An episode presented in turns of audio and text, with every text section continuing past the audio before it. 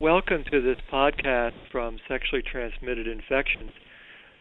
This is Richard Crosby from the University of Kentucky, and I'm talking with Dr. Mary Ott from Indiana University. She has just completed a study of 30 young boys relative to condom use. It's a fascinating study, and I'm so pleased that we could talk with her about her findings and her thoughts and impressions relative to this article. So, Dr. Ott, welcome and thank you.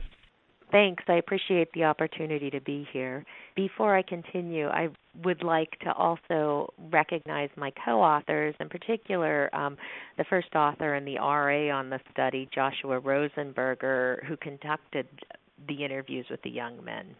And I'd like to ask Dr. Ott several questions, beginning with just a short summary, if she wouldn't mind, of what she sees as the key findings in this paper.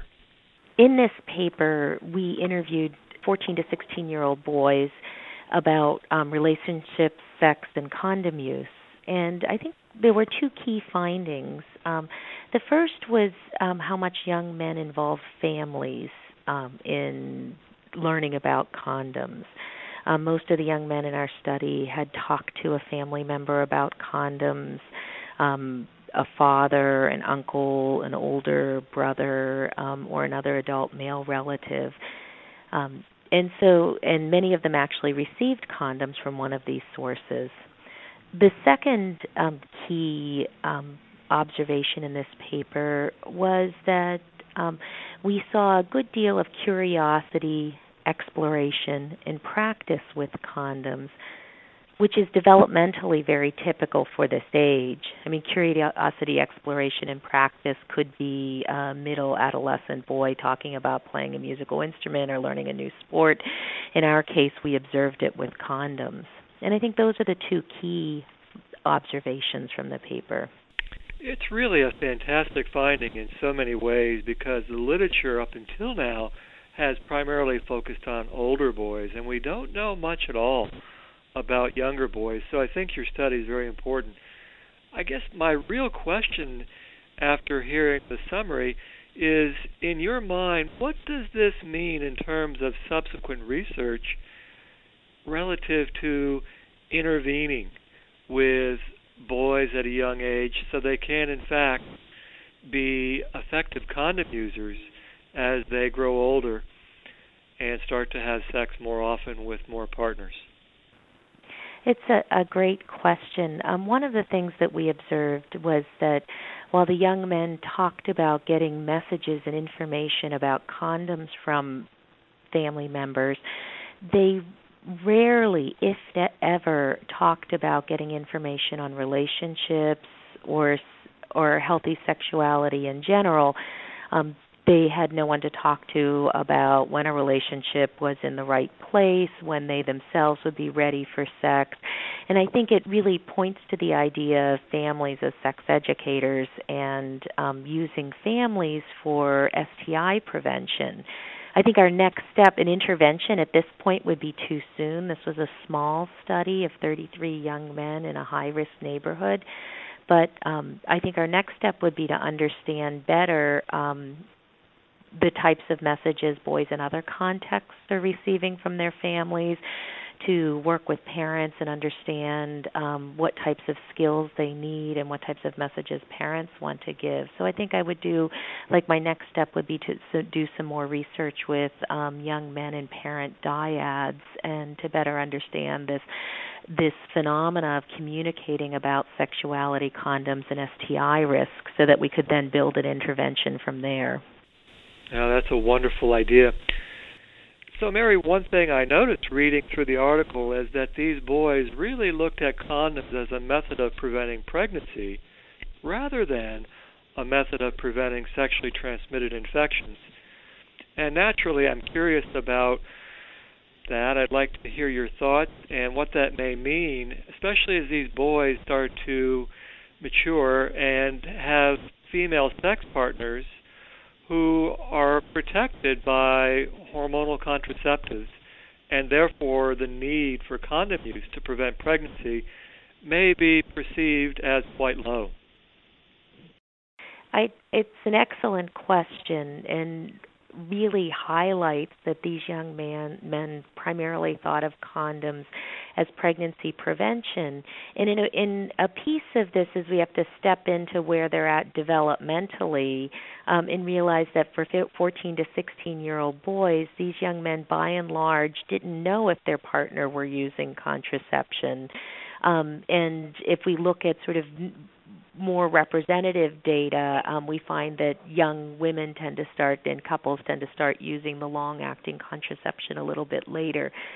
Um, but but our findings that young men are using it primarily for pregnancy prevention really um, are important um, when we think about STIs. I I agree. Um, and are consistent with a lot of the literature. I think that one of the key pieces is with with this is relationships and um right now um young people feel that when they use condoms um within an established relationship it's a sign of mistrust um, and we see, in fact, condom use waning across relationships. Um, there's quantitative data by Dennis Fortenberry looking, showing that condom use drops during and across relationships. And there's also a really complex interaction between relationships, condom use, and perceptions of STD and pregnancy risk. I had done some work with John Ellen in San Francisco, um, and we demonstrated that um, a partnership type mediated the relationship between condoms and the inverse relationship between condoms and contraceptive use. So, with main or steady partners, um, as young couples adopted hormonal contraception, their condom use dropped. But with more casual partners like friends or one night stands, there was no association between condoms and contraceptive use. So young men continued to use the condoms, and this this was mediated through their perception of a higher STI risk. Um, in terms of how we can help work on this, I think we need to look at the relational aspect of condom use and um, ground condom use in relationships. That makes a lot of sense, and that's really nicely said. So much of what occurs in the field of STI prevention is about relationships, and I think that what you just said reminds us all that that is indeed the case. So thank you. It's really fascinating to see that of these boys, only about half of them reported ever having sex, yet their negative perceptions about condoms were evenly distributed across the two groups, those having sex and those not having sex. So I guess what's fascinating in that for me is the idea that you could have boys who are virgins with negative perceptions about condoms, and I'm wondering why would those negative perceptions be so common among boys who have yet to have the experience of sexual intercourse? Well, it, uh, it was a really interesting finding, um, and it suggests that these young men are getting messages about condoms at a very young age. Um, and I would have to say, despite these, um, and, and on the positive side, despite these negative views about condoms and consistent with some of the recent nationally national data that's come out most of the sexually experienced participants in our study in fact used condoms I don't know why it was negative. I do note that when the young man talked about condoms, they primarily focused on functionality. Um, for um, pregnancy prevention or STI or HIV prevention, and they focus less on condoms as part of a broader sexual repertoire, a broader sexual decision making. Good. Yeah, that makes sense to me. So, yeah, let me wrap up with just a couple of other related questions. I suppose it's really important for me to understand and for people listening to this podcast to understand essentially what might be different about the 30 boys in your study? They were all rec- recruited from a teen clinic. And is it conceivable that somehow had the study occurred with boys not attending such a clinic, the findings would have been different in any way. I think what you're talking about is the small sample size in this qualitative study. And um, qualitative studies generally do have smaller sample sizes, and even then we get an avalanche of data. But um, it's, you know, simultaneously um, one of the greatest strengths of the study and yet a caution about the study. Its qualitative design allowed us to um, identify and then link developmental parts with sexual health. Um, so it really the the the strength of this study and the essence of the study came from its qualitative design. There were parts of it that I would not necessarily have been able to predict um, before starting. However, you tap into issues related to generalizability. A lot of qualitative researchers talk about transferability in terms of whether the findings you can take in one small population can be applied to others. Um, I generally consider it to be related to transparency and feel that if I can clearly describe the population in terms of how I recruited them, who they were, what I asked them, what the research procedures were, then a reader can look at my study and decide whether they can apply it to their own population. In this case, we did use a teen clinic based sample, but it wasn't a sexual health clinic and we made every effort to recruit across a broad range of visit types. So most of the young people were there for well child care, sports physicals, asthma, injuries, flu shots. So it was very much a general slice of a teen clinic. Um, but the clinic does serve a neighborhood with high rates of STIs and early pregnancy um, so that these young men are making decisions in different ways than young men that live in communities that don't have high rates of STIs and teen pregnancies. There's a certain immediacy to their decision making. Wonderful. Yes, thanks. That was a very nice answer. So, and I think your point, Mary, is very well taken about the value of qualitative research, especially in a situation like this where, as I've noted earlier, we know very little about this age group of boys relative to their initial impressions about condoms. So let me wrap up with one final question, and that really does tap into the qualitative nature of your research and your findings. So the question is essentially what can we do, again, in terms of condom promotion?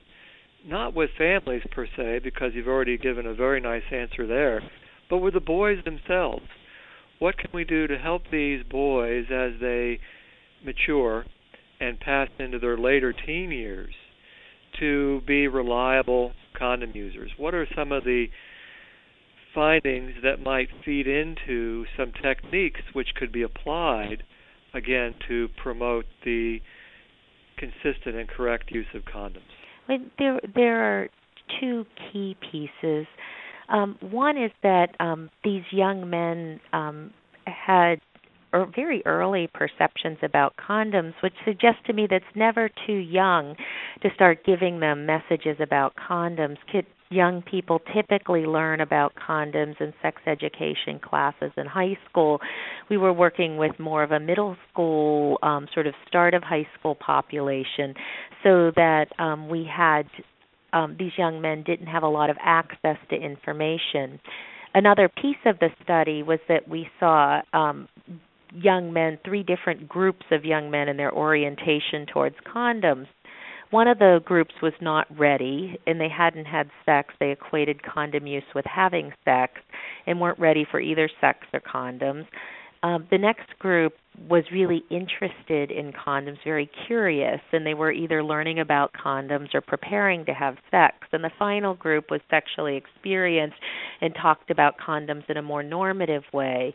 In in this this developmental gradient um, where the first group just wasn't really open to the message the second group was very hungry for the message and the third group um, needed the message because they were applying it suggests to me that we should be starting much earlier than we start in terms of teaching young people about condoms and providing access to condoms so um, that's the first piece. Um, the second piece is to work with families um, as um, sex educators and have families um, give parents skills in talking to young people about sex and condoms. Um, I don't think they're separatable. But clearly, the the boys in our study weren't able to separate them. When they were interested in sex, they became interested in condoms. When they were not interested in sex, they were not. They didn't see condoms as relevant. So, I think tapping into families as an STD prevention resource um, for us, and that's something we haven't typically done with young men. We really, our STD interventions really treat young people in sort of an atomistic way and don't see them as embedded in families the way they are.